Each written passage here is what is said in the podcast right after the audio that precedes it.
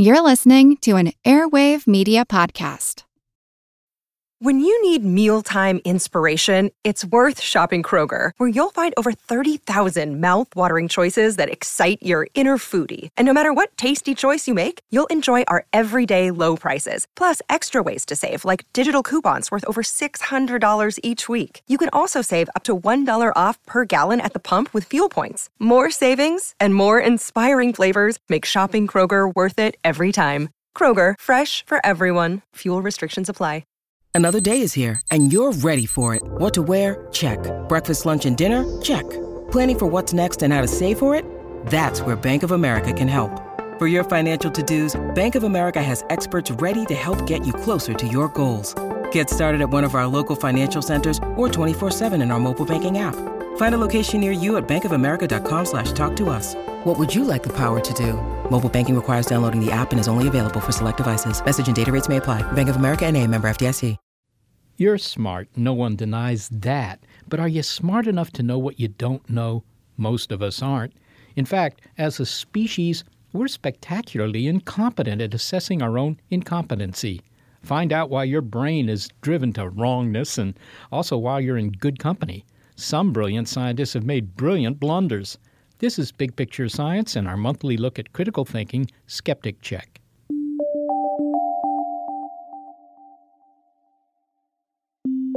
We've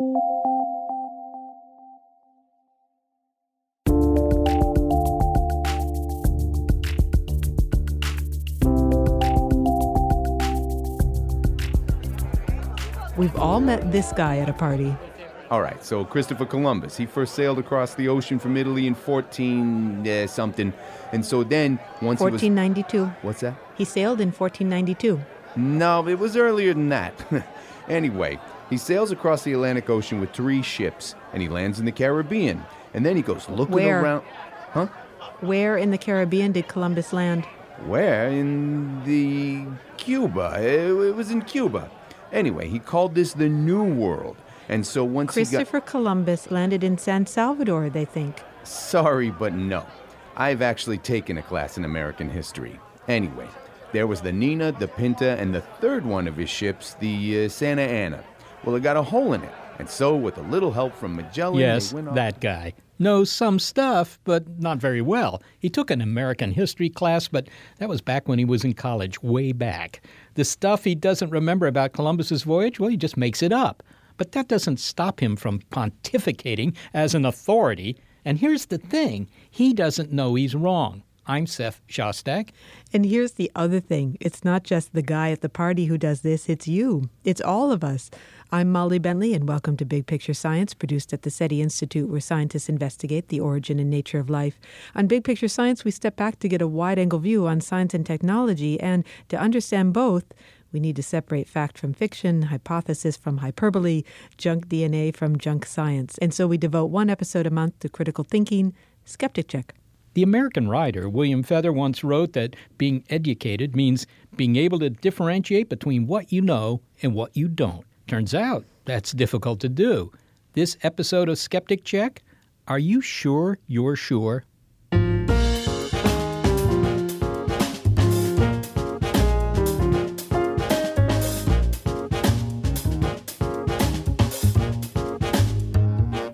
Hey, Seth, ask me about some scientific concept that's not too difficult, and I'm going to see if I can explain it to you. Okay, here's a question that every fourth grader asks. Why, why is the sky blue? Why is it blue?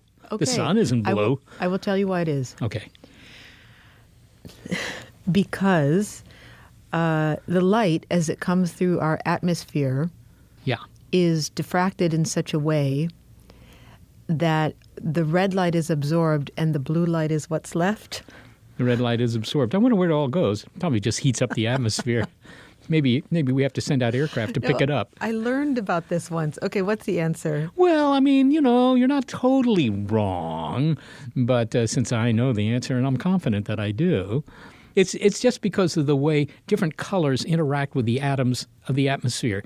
And the, the atmosphere scatters all the blue light around and just sort of bounces them all around, whereas the red light just goes right on through. That's why when you look at a sunset, it's red. But when you look at the sky, that's all the bounce light, it's blue. Okay, the thing is that there was a time when I could explain why the sky is blue. And just now, my description, it felt accurate. Well, it was close. It was really quite close. But, but that's the thing. Okay, in this case, you knew that you weren't certain of your explanation, but the trouble with ignorance is that often we're just not aware of it. We think we know. We have such a feeling that we're right. And that's okay if you're talking about the scattering behavior of photons, but maybe it's not okay if you're making decisions about your financial investments. David Dunning is a smart guy who studies ignorance, a leading researcher on the psychology of why being wrong feels so right. His work at Cornell University about the accuracy of human judgment may bust a few egos. His recent cover story in the Pacific Standard We are all confidence idiots. David, I love the example that you provided in your article from the late night show Jimmy Kimmel Live where a reporter would go into the street and ask people at the music festival South by Southwest about their opinion for bands that don't exist. So they'd say things like, What do you think of Tonya and the Hardings, for example? And how would people respond? Uh, they respond with their opinions. That is, the uh, the bands may not exist, but uh, their opinions did exist, and that's not a surprise. Actually, in in research, we have found, and other people have found, that if you ask people about fictitious things or non-existent things, uh, many of them are perfectly happy giving you an opinion about them. Well, is it more than saying, "Oh, they're great. That band is great"? Will they go into specifics? Yes, uh, they will. So, for example, you mentioned. Uh, uh, Tonya and the Hardings, and uh, oh, there was uh, one pedestrian that Jimmy Kimmel found at South by Southwest who talked about how hard hitting they were and how this all female band was really impressing men. And um, that's all inference because, as far as I know, Tonya and the Hardings don't exist. So it sounds like, on one hand, people don't want to sound stupid. They find it hard to say, I don't know, in a, in a variety of situations when they're asked the questions. But you write that there are deeper reasons for this compulsion to answer. What are they? It's not just that uh, people uh, don't like saying, I don't know. Uh, often they will have some sort of notion or idea in their head that they think is relevant, that they think is informative. And the reason for that is humans are inveterate theory spinners and storytellers and pattern finders in the world. So if there's uh, something out there that needs to be explained or talked about, uh, people can uh, easily spin stories that they can tell each other really out of gossamer as opposed to anything factual. One example that you give came from a study in which you would ask respondents if they're familiar with certain kinds of technical scientific mm. concepts. Uh-huh. And you had actually made some of these up. So, what kind of response did you get when you asked people whether they knew what plates of parallax were or an ultralipid? Uh, well, what we got is we had people claim some familiarity with those terms. Now, we didn't ask anything more than that. We just asked, Are you familiar with the, this term? And the correct answer is zero. I, I've never heard of this before because, as far as we knew, the origin of these terms started in our office when we made them up. But we would have some people claim that they'd heard of heard of them before, and this was actually related to how expert people felt they were in that area. So to the extent someone thought they knew physics, they'd go, "Oh yeah, I've heard of plates of parallax." it must have been a fun session to sit around with your colleagues and, and make up these terms. Uh, it can be, uh, absolutely. but but to be fair, one might be familiar with parallax or even with plates, be thinking of plate tectonics or something, and even the word lipid. And so often in these cases, don't people know something about a subject. They're sort of familiar with the term, they've read a book, they've heard an interview. It sounds like something that they know, and at one time they may have known something about the subject, not in the case of the words that you made up. And so we feel like we have a right to respond and talk about a subject as though we are knowledgeable. No, that's right. I mean, you know, each of us has a, a tremendous number of metaphors, theories, facts. And so when we're asked a question, I mean, it, it's not that we're a blank slate what we are is we are a cluttered attic of a lot of different ideas. And from those ideas, we can potentially find something that's relevant and decide that that's uh, part of the answer. And sometimes we're going to be right, and sometimes what we're going to do is we're going to completely misapply a principle. Another example like this um, is I came across a survey with 25,000 respondents in the U.S., uh, and the survey was on uh, people's financial habits and financial experiences. And one of the experiences they were asked about was Did you file for bankruptcy within the last two years? And so I decided to take a look at those people relative to everybody else. And were they the same or were, how were they different from everybody else? And what was interesting was that their financial literacy was very low compared to everybody else. There was a quiz in the survey. But they rated their financial literacy higher than everybody else. And when I dug into the, uh, the data a little bit deeper, what I discovered is that people who had suffered bankruptcy were more willing to give false answers than to say, I don't know. And that completely explained this separation between their lack of actual knowledge, but their belief in their knowledge. So there are real consequences to overstate how much we know. I mean, we may be ignorant, but to convince ourselves that we are not ignorant about a subject, in this case our financial health, is a problem. It is a problem. I mean, uh, there are a number of times, either in our everyday life, even for a professional, uh, like a doctor, where they should be turning to someone else uh, for advice. They really don't have the right answer and they could use a consult, for example. Uh, but we don't realize that. And as a consequence, we make the wrong move as opposed to the right move. Now, this is all part of an area of research called metacognition, and this is the study of people's understanding of their own knowledge. And I believe that there's a phenomenon uh, that you have described called the Dunning Kruger effect. Oh, yes. Okay, that you developed with a colleague, Dunning, obviously, your name, Mm-hmm. um, in that people who are incompetent just cannot recognize how incompetent they are. Now, notice how I referred this is other people, right? Because it's certainly not me. I mean, we never think that this refers to ourselves. Are we all walking around not aware of our own incompetence? Not all of us, uh, and not in every culture, by the way. But in psychology, you look for trends, and one of the biggest trends that you will see in, in North America and Western Europe is overconfidence. People overrating their skills and overrating their expertise. And you mentioned the Dunning Kruger effect. Um, our take on that is that that problem is a problem that visits all of us sooner or later. That is, there's a limit to what we know. And what each of us is unaware of is where that limit is. So that is, there's a boundary line between what we know and what we don't know. And when we cross that boundary line, we're not aware that we're crossing that boundary line. Now, you said that you did not find this inability to recognize how incompetent we are across cultures. And in some cultures, this is not the case. Can you give an example? If you take a look at this grand tendency of North Americans and Western Europeans to overrate themselves and overrate their expertise and overrate their moral character, you don't find that general overrating if you move to Japan, for example, or South Asia, for example. That if there's going to be a slight bias, the slight bias might be to underestimate the self as opposed to overestimate the self. Researchers will often refer to our culture as the self affirmational culture. Uh, we want to maintain happiness and self esteem. For people in other cultures, their accent is more on self improvement. They want to become the best person that they can become. And that means you pay a lot more attention to your own weaknesses. You seek your weaknesses out and you work on your weaknesses. And other people are m- more willing to point out your weaknesses. It's part of, the, of what that culture does.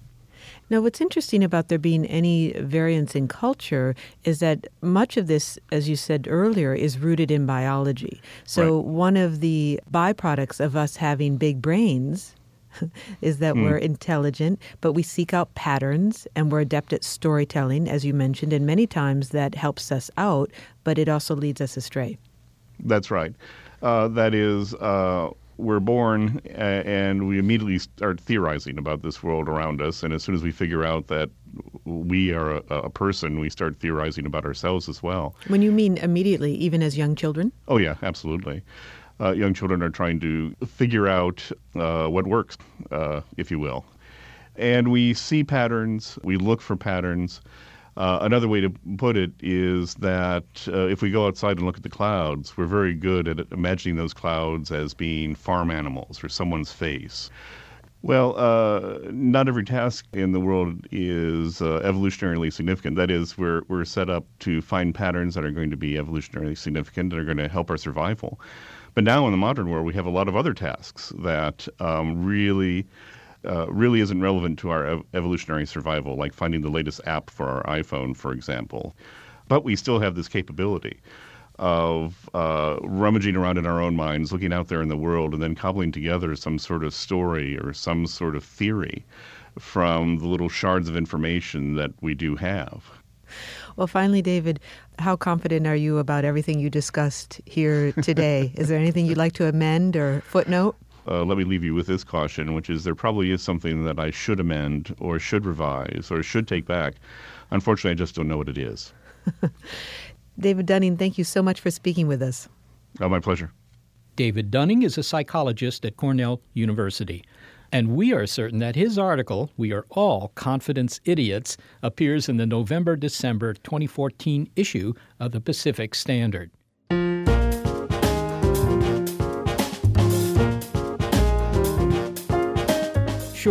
The average, or maybe even the above average person, is going to be overconfident about what he or she knows, but not those of us who went through years of rigorous training in logic, rational thinking, double blind studies, not scientists.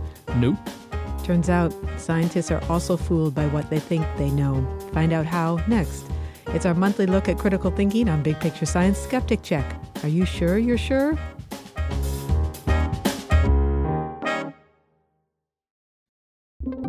With Wired Science, you can geek out all you want.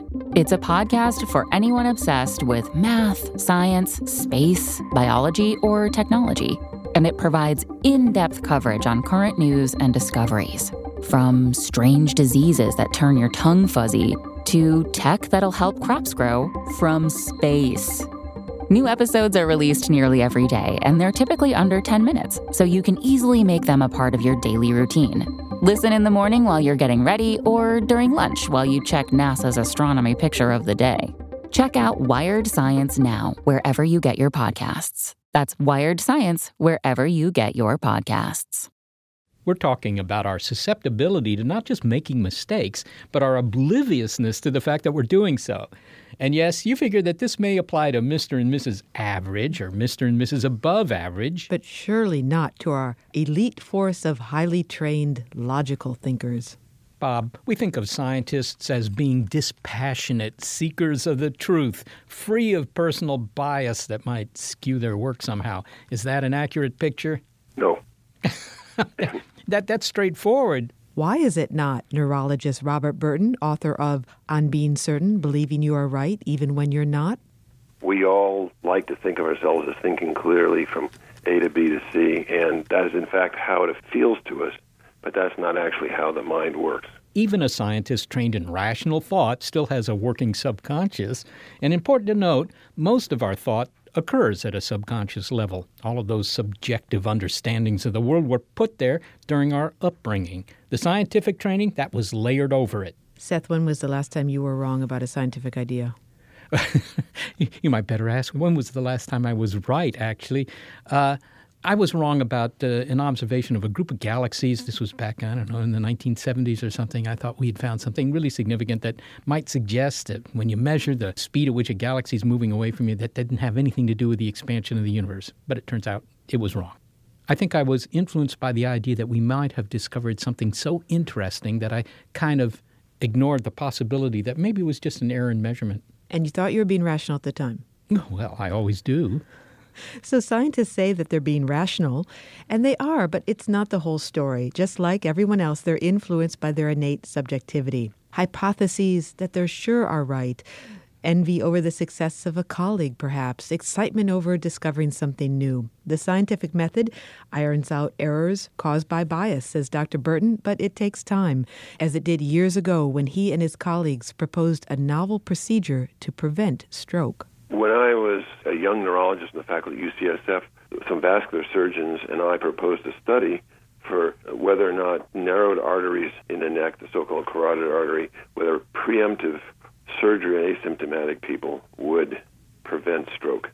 Unfortunately, the study was not accepted by the Human Ethics Committee, because the chairman of the Department of Neurology said it's obvious that this surgery is worthless, and the chairman of the vascular surgery department said he wouldn't allow it because it was obvious that it, the surgery worked. Because of their inherent biases, one person not believing in surgery in general, and because the other believing in surgery as a panacea for prevention of stroke, the two people actually could not agree to do a study that was designed to try and decide which one of them was correct. Both of them were actually certain of their position based upon their training, their envy of the other person's position, and so on. It took 10 years to get the study approved. So, in this case, unconscious biases mitigated against even doing the experiment. But, you know, if you ask a middle school student about how science is conducted, they'll, they'll probably parrot the scientific method, you know, formulate an hypothesis, try to falsify it, and so forth. I mean, in the real world, doesn't that at least provide a framework for objective inquiry? It does. Let me make this clear. We only learn through science as far as objective facts about the world. And I do not, by any stretch of the imagination, wish to denigrate science.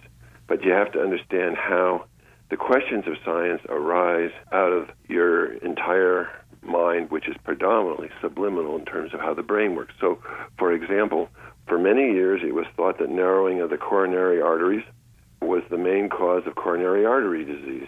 As a result, all the treatments and the way of thinking about it was sort of hydraulic. Narrowed arteries equals decreased blood supply to the heart. And it's only recently that people have realized that the artery narrowing is associated with an equal, if not more important phenomenon, namely inflammation of the arteries of the heart. Unfortunately, there was a lot of evidence to suggest that 50 years ago. But because people shaped their inquiries based upon their consensus opinion, the sort of mechanistic view of how the heart worked at that time, and didn't consider the alternative, namely inflammatory disease, as being the underlying substrate of atherosclerosis. So here's an example where all the studies on coronary artery disease arose out of a bias based upon prevailing contemporary standards, and it was only with a paradigm shift that people understood wait a minute, this isn't exactly the way to go about thinking about it. So that, that's a good example where maybe it took 50 years for scientific thought to change. I can imagine that this feeling that we already know the answer, such as you've cited here in these examples, might have an obvious evolutionary explanation. I mean, isn't it a short circuit to quick reaction and something that might have saved our hides back in the days of our savannah dwelling ancestors? Yes, you know, the feeling of knowing that you're right is an involuntary sensation that the brain creates, and it's there for at least a couple reasons. One is you've got to make snap judgments. If a tiger's charging at you, you don't have a time to do a control study. And, and it also feels good to, to think yes. that we know the answer, right? And not only that, yes, it turns out that these sensations of being right are generated by the reward systems in the brain. So they're in the same general category as alcohol and drugs and so on. They, they're super pleasurable and conversely, feeling that doubt is counterproductive in that regard. And also, you just need that sense of knowing to even proceed with doing a project in order to think, I think X will cause Y. You've got to have some belief in it before you have any evidence for it. So that in doing science, you have to start with a premise that feels right, even before you know it's right. So there's an inherent bias before you even get started with doing the study. You'd never do a study that you thought was wrong. Isn't this argument also used against science and scientists? Skeptics say that the scientists are too certain, that they're smug uh, about their results, unwilling to entertain any doubt in their conclusions. Well, that's right. And I think the problem really is that science moves with a step forward, a step backward, a step sideways. It moves through successive trial and error steps that are, by the very definition, progress in science requires that you be wrong lots of times in order to find the right answer.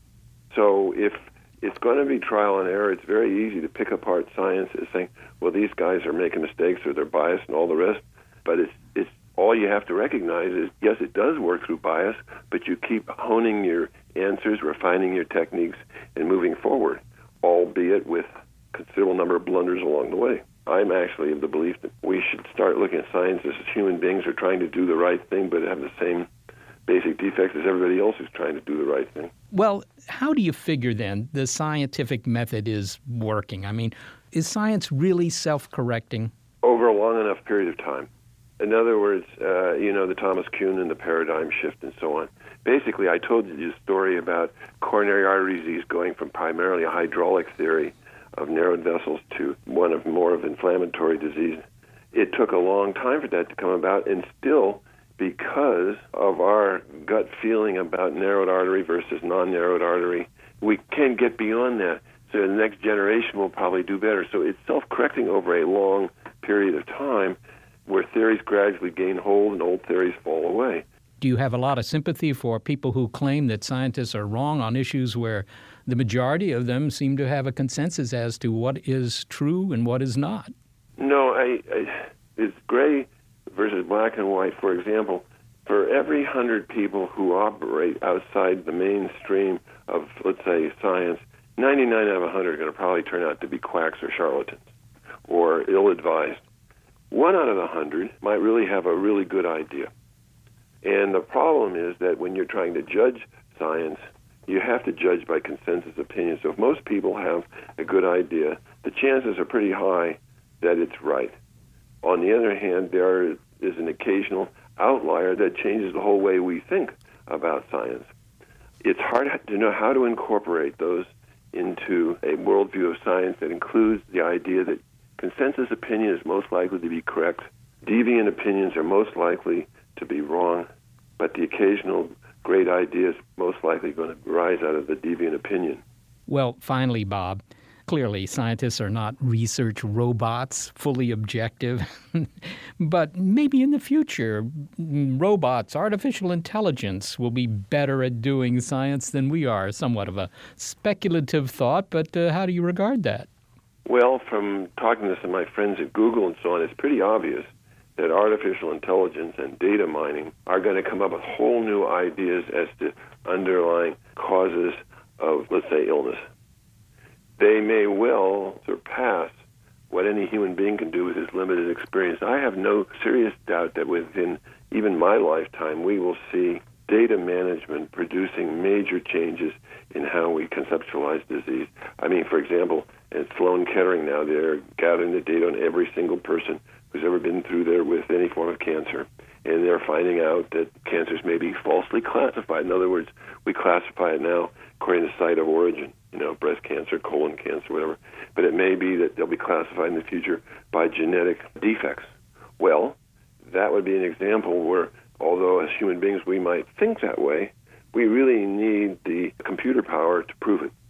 In that case, the computer's already bypassing us in terms of presenting us with new theories so I think AI probably will have a major effect on science going forward. Robert Burton, thank you so very much for speaking with us today. Thanks, Seth. It's been my pleasure. Robert Burton is a neurologist and he is the author of On Being Certain Believing You Are Right Even When You're Not, and A Skeptic's Guide to the Mind What Neuroscience Can and Cannot Tell Us About Ourselves.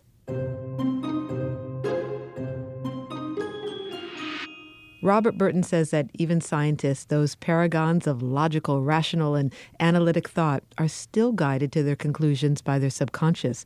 Well, fortunately, if they've been schooled in the methods of science, that training will usually lead them to a truthful result based on data.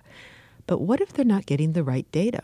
Dartmouth political scientist Brendan Nyhan says some research results that should be published are not, and those that are might be marginal.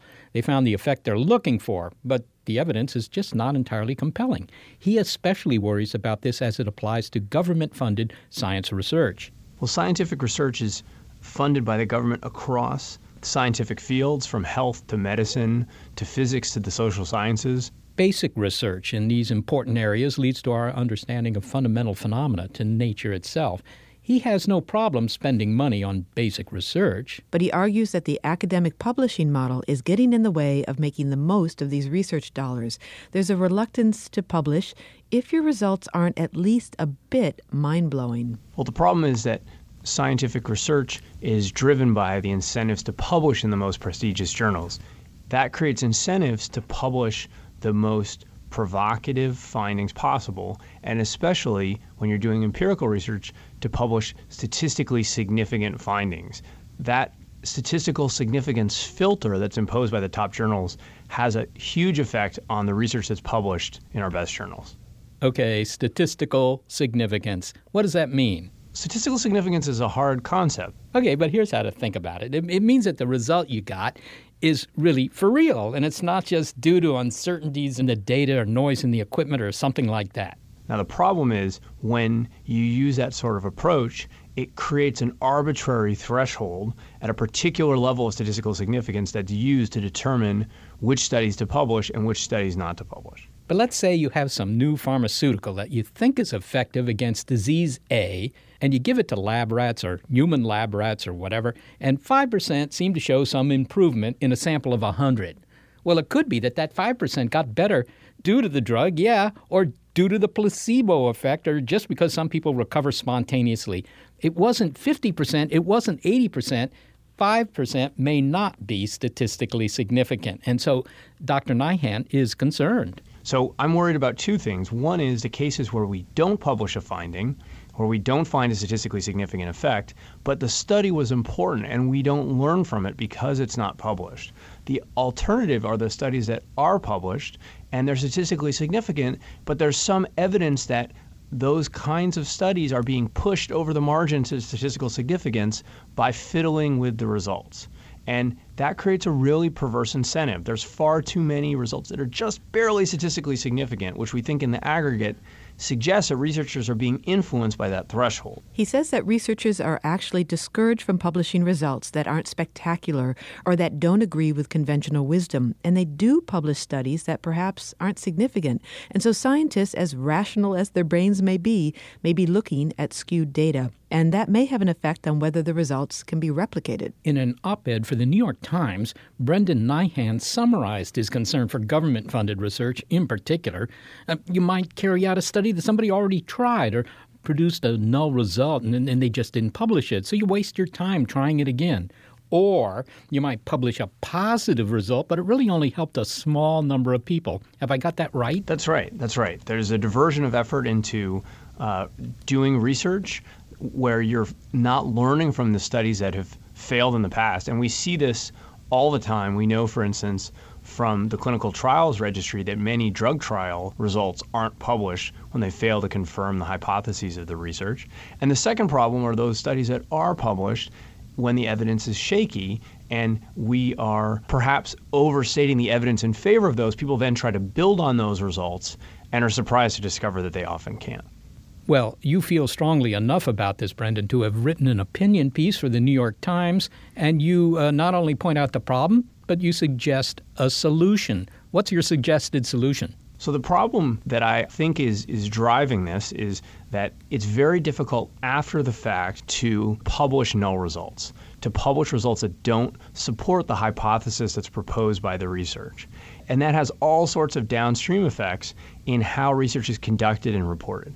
So, what I propose instead is that researchers should be able to submit articles in advance of conducting the actual study that includes a specified design and analysis plan. Those would be evaluated for their quality, and journals would commit to publish the results of those studies, regardless of how they turned out. It would go into print either way. And then we would observe all of the research that's conducted, and it would create an incentive for researchers to design better studies in the first place. One of the most perverse aspects of the current system is it incentivizes people to do lots of small studies because some of those will turn out to be statistically significant by chance alone, as opposed to doing large studies with lots of statistical power, which are better able to estimate more precisely whether hypotheses are true or not true. It seems to me, though, that uh, maybe you're asking the researchers to predict in advance a, how they're going to do their experiment, and B, you know, how they're going to analyze their experiment. And at least in astronomy, I mean, you know, halfway through collecting data, I might have to switch gears. I mean, use a different instrument altogether or analyze something that was totally unforeseen. I mean, there's this discovery aspect of research. Otherwise, it's often not very interesting. And, and as a consequence, I really can't predict in advance what I'm going to do. Well, that's right. And it's important to be clear that this isn't the only way to do research or even the predominant way. But for the most important journals or for research that we think it's especially important to have credible results, this is an option that I think should be available. So it might be the case, for instance, that you start a research project going in a particular direction, and then you find some interesting new bit of information that changes your mind or suggests a new hypothesis. You might then use that new bit of information to test your hypothesis more systematically. So even though you've changed your mind, you've said, well, look, I've got this piece of information. It looks interesting. I've got an interesting theory about it. Here's what I'd like to go test. And now at that point, you go and do what I've described as a pre accepted article submission, where you ask for pre acceptance on this claim before you go out and test it more systematically. What about the uh, extra overhead this would involve, Brendan? Uh, the scientists I know spend an inordinate amount of their time writing proposals. That seems to be their job description write proposals. Wouldn't this just add to the paperwork burden? Well, it would. There's no way around that. The journals would have to adjust their practices, and authors would too. People would allocate their time differently in terms of the relative balance uh, between, for instance, writing up results after the fact versus writing up articles anyway. But right now, in science, we spend a lot of our time writing articles, and what this would do is essentially front load a lot of that process before the submission of the main final version of the article or even the studies conducted. But then you have most of the article already written. So I'm not sure how much additional labor would actually be required. Well, finally, Brendan, what's the harm in some sense? What's the problem here? Is the fundamental model of how research is done just inefficient, or is it qualitatively harmed? I think it's qualitatively harmed. There's research suggesting, for instance, that major studies published in top medical journals don't replicate. So the scientific research base we depend on not only for, say, our economy, but to keep ourselves healthy may be wrong. There's famous studies of people failing to replicate huge numbers of, for instance, cancer studies when they tried to do them in their lab. So there's a real danger here of creating this incredibly shaky knowledge base, and of, of that knowledge base actually getting more shaky over time. There are more people trying to compete for a relatively finite number of slots in those top journals. So I worry this problem could get even worse if we don't do something about it. Brendan Nyhan, thanks so much for speaking with us today. Thank you. Brendan Nyhan is a political scientist at Dartmouth College. So we've heard from two scientists about how error can influence science. Uh, Robert Burton was saying that a lot of our rational thought is influenced by our subconscious, and that goes the same for scientists. They may have a subconscious tendency to produce the results that they want. Uh, but of course, when you replicate studies, some of that bias is ironed out. Yeah, and Brendan Nyhan has an idea. He has a suggestion about how you might minimize the possibility of getting the wrong answer in science by making it less threatening to the scientists themselves to publish results that aren't in agreement with what they thought they should have gotten in the first place.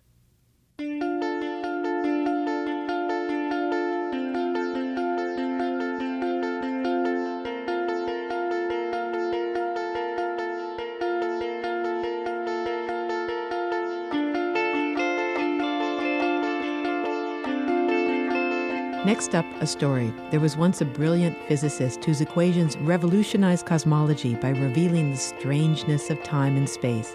One day, he came up with a theory as to why the universe couldn't be either expanding or contracting. And then he claimed it was his biggest blunder. The weird thing is, he was wrong about being wrong. That story of Al Einstein, as well as other brilliant scientists who were wrong about being right. It's our monthly look at critical thinking on big picture science. Skeptic Check. Are you sure you're sure?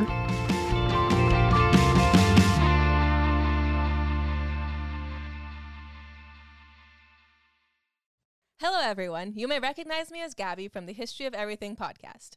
And my name is Brenna, and you don't recognize me from anything yet. Together, we're two scientists who explore all of the weird little questions and conspiracies of the universe in our new podcast, Mystery of Everything. Everything has an explanation. We hope. But that is what we're here to figure out. We will dive into the science behind many popular conspiracy theories, such as vaccines causing autism, flat earth theory, and was the moon landing fake? And if so, why the heck would anyone even do that? But it's not just conspiracies. There's a lot of cool mysteries that we will attempt to use science to explain, such as near death experiences, what made the Vikings go berserk, and can I control my co host with MK Ultra? Wait, what? anyway, make sure to check out the Mischief Everything podcast everywhere where you find your podcasts.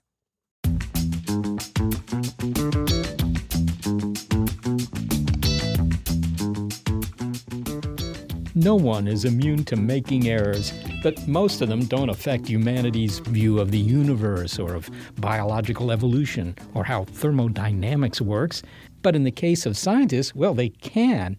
And even our best and most brilliant scientists, who are always working on the edge of what we know, well, they may fall off that edge and commit some giant error. So when you make a mistake, remind yourself you're in good company. Brilliant Blunders from Darwin to Einstein, colossal mistakes by great scientists that changed our understanding of life and the universe, is the compact title of astrophysicist Mario Livio's collection of big scientific boo boos.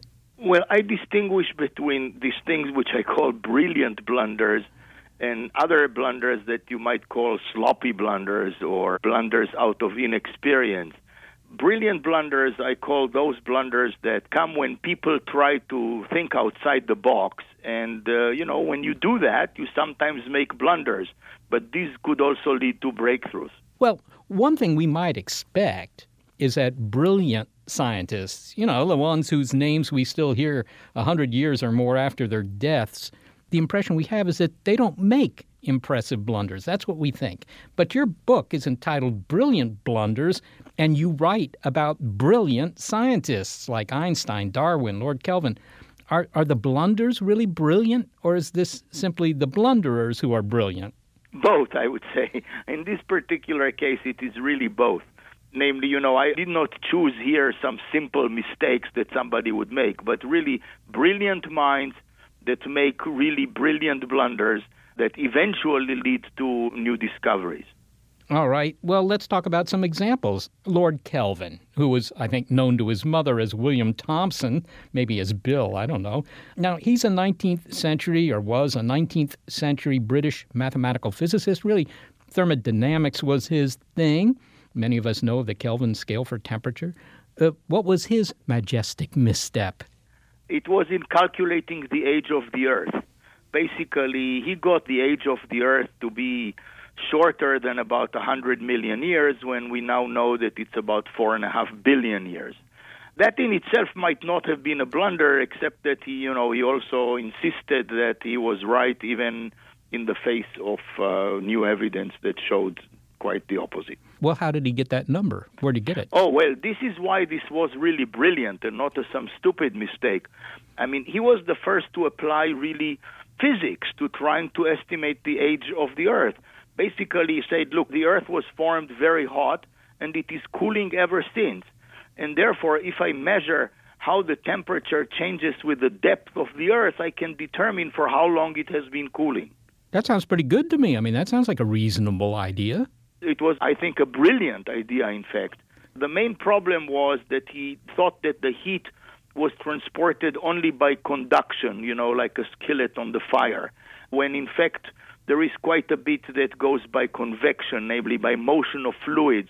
The interior of the Earth, even in the parts that are more or less solid, still have some fluidity to them, and therefore you can have motions of this fluid, and the heat is transported more efficiently than he thought. All right, so this wasn't because Lord Kelvin made a mistake on the blackboard. This was just because he neglected to consider an aspect of the phenomenon here uh, yeah, but the point was that even when this was pointed out to him, he still refused to actually include that. Oh, so he died thinking that this was the case. Right. Now, you know, normally you would hear that his mistake was because he did not include radioactivity. And it's true that he didn't, but that, of course, he didn't know about until much later. Uh, it turns out that actually was not the main reason for the wrong number that he got. Well, let's take another. Uh, Fred Hoyle. Now, I happen to have met Fred Hoyle on several occasions, so I, you know, at least temporarily overlapped with a guy. Another British theoretician, and frankly, a darn smart guy. I mean, he wrote sci-fi novels, he wrote operas, and he didn't believe in the Big Bang. What's what's the story there? So he actually had a brilliant idea, which was, you know, we think that the universe is the same everywhere, homogeneous, and the same in every direction, isotropic. Well, he basically said well, why isn't he also not changing with time? Which, you know, is fantastic, would have been really much more elegant than what we think today. So he came up with this idea of a steady state universe, which was extraordinarily elegant, inspired everybody to think hard of the problem, and his model held for about 15 years, maybe. Then, unfortunately, in the face of mounting evidence that there was a Big Bang after all, he still refused to change his mind. Now, wait a minute. Steady state universe. The idea is that the universe was just always here and, uh, you know, always pretty much the same, except, of course, it's expanding. Don't you need to replace the material that's moving away from you if it's always That's- going to be the same? That's right. So he invented the mechanism. He added the term to Einstein's equations that created new matter. Now, mind you, you know, you might have thought that how can that be? You know, you create new matter. But in fact, Fred Hoyle pointed out correctly that the creation of matter that he suggested was a very, very tiny, slow rate, when in fact the Big Bang theory suggests that the entire matter of the universe appeared all at once. So he thought that his was a more conservative idea. Yeah, well, it was, but but it turned out to be wrong. I, I think there's some irony here in the fact that Fred Hoyle actually coined the term Big Bang, didn't he? That, that's right. In, in a radio program, he's the person who coined the term Big Bang, but he never believed in it. they, they probably wouldn't have had him as a guest on the television show. well, you know, he was a smart guy. I mean, he was a genius, in fact. Uh, it's just that he was also extremely stubborn and usually liked to think outside the mainstream. Well, maybe those are the characteristics you really need to make the big breakthroughs. I think that's absolutely right. And, you know, he, he was one of the greatest astrophysicists of the 20th century. It's a pity that even on things that he was wrong, he insisted on continuing to hold to those ideas.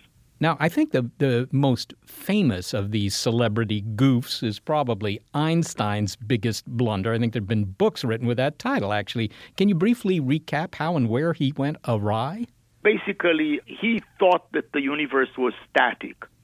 But, you know, a universe in which you only have gravity cannot be static because everything attracts everything else. So this universe would collapse under its own weight, basically. So, in order to make his universe static, he added a term into his equations that added a repulsive force that precisely balanced the attractive force of gravity everywhere. Well, then Edwin Hubble and Georges Lemaitre uh, discovered that our universe is in fact expanding. When Einstein heard that, he said, wait a second, then I don't need to balance everything because gravity would just slow down the expansion. And he took that term out.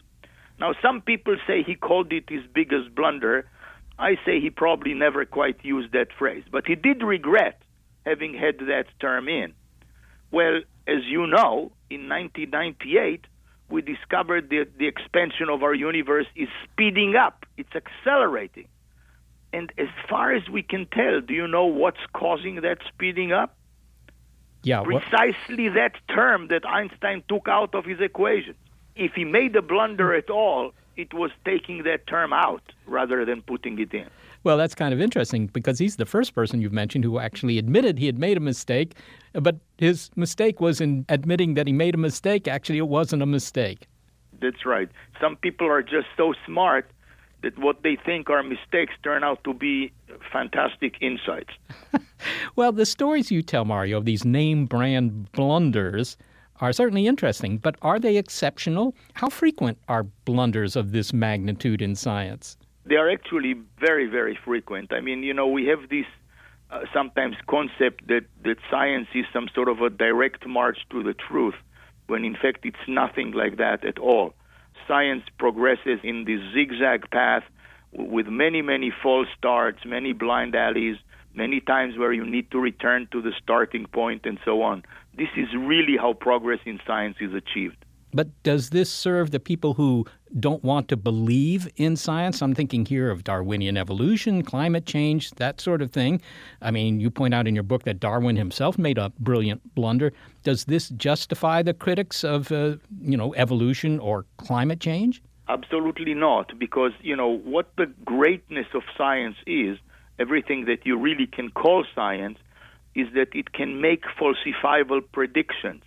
It makes predictions that can be tested by further experiments or observations.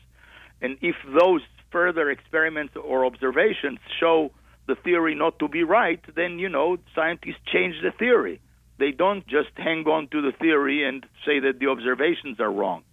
So, this is uh, the greatest thing about the scientific method that it makes predictions. If it cannot make predictions, it's not a scientific theory. Well, finally, Mario, you're a research scientist there. Do you ever have the feeling that if you aren't making blunders, you're probably not on the edge of uh, research? I would say probably if you are not making any mistakes, you probably yeah don't make very interesting science. I mean, if you are you know trying to do cutting edge science, then you have to sometimes think in unconventional ways, and you have to also take some calculated risks. And when you do that, you know, some fraction of the time you're going to make mistakes. Mario Livio, thanks so very much for being with us today. Thank you for having me. Mario Livio is an astrophysicist at the Space Telescope Science Institute and the author, most recently, of Brilliant Blunders From Darwin to Einstein Colossal Mistakes by Great Scientists That Changed Our Understanding of Life and the Universe. So, what we've learned in the show is that we are ignorant about a lot of things. Perhaps we all knew this, but we are also supremely ignorant about our own ignorance. you know, it's it's sort of hard to keep track of your own ignorance, isn't it? And figure out whether you're right or whether or not you're wrong. Now I find myself questioning just about everything after talking to David Dunning. It's not so hard for me to keep track of my ignorance. My friends do that very well. But just as all humans are susceptible to the common cold, I guess we're just all susceptible to making blunders.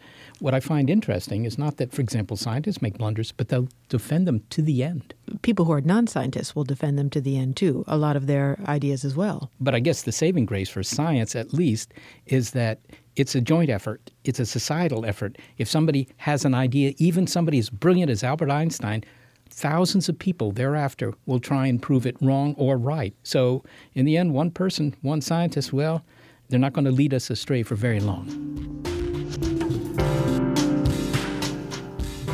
Thanks to a production team that we are certain has tremendous talent. Gary Niederhoff and Barbara Vance. Also, thanks to financial support from Rena Shulsky David and Sammy David and the NASA Astrobiology Institute. Big Picture Science is produced at the SETI Institute, where scientists investigate the origin and nature of life. And a big thanks also to our listeners. Your ears have been attuned to Skeptic Check. Are you sure you're sure? If you'd like to hear more Big Picture Science, you can peruse our archives on our website, bigpicturescience.org. And if you're a podcast listener, but you would prefer to replace it with over the air radio because you feel certain in the subliminal subconscious cortex of your brain that it's better, check out the listing on our website of radio stations that carry the program. And if your local station is not on that list, well, consider letting them know you like the show. Oh, and have a comment, a criticism, or a suggestion? Well, throw in some praise for leavening and then email it all to bigpicturescience at SETI.org. Now, take Einstein. He came up with the theory of relativism, right? So here's how it works. Compared to you, I'm an attractive guy.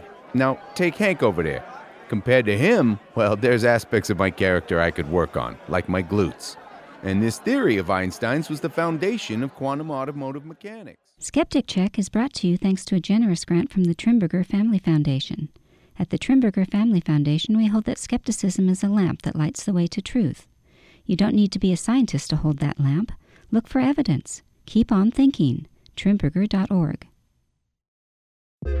The world is constantly changing and transforming. Cut through some of the noise with What's New with Wired, a podcast that goes in depth on the latest news and technology and culture. Their award winning journalism will help you make sense of what's happening in the world. Listen to What's New with Wired wherever you get your podcasts.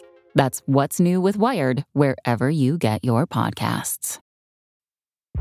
Tech moves fast, so keep pace with the Daily Crunch podcast from TechCrunch. With new episodes every day, this podcast will give you a quick overview on everything you need and should know about startups, new tech, regulations, and more.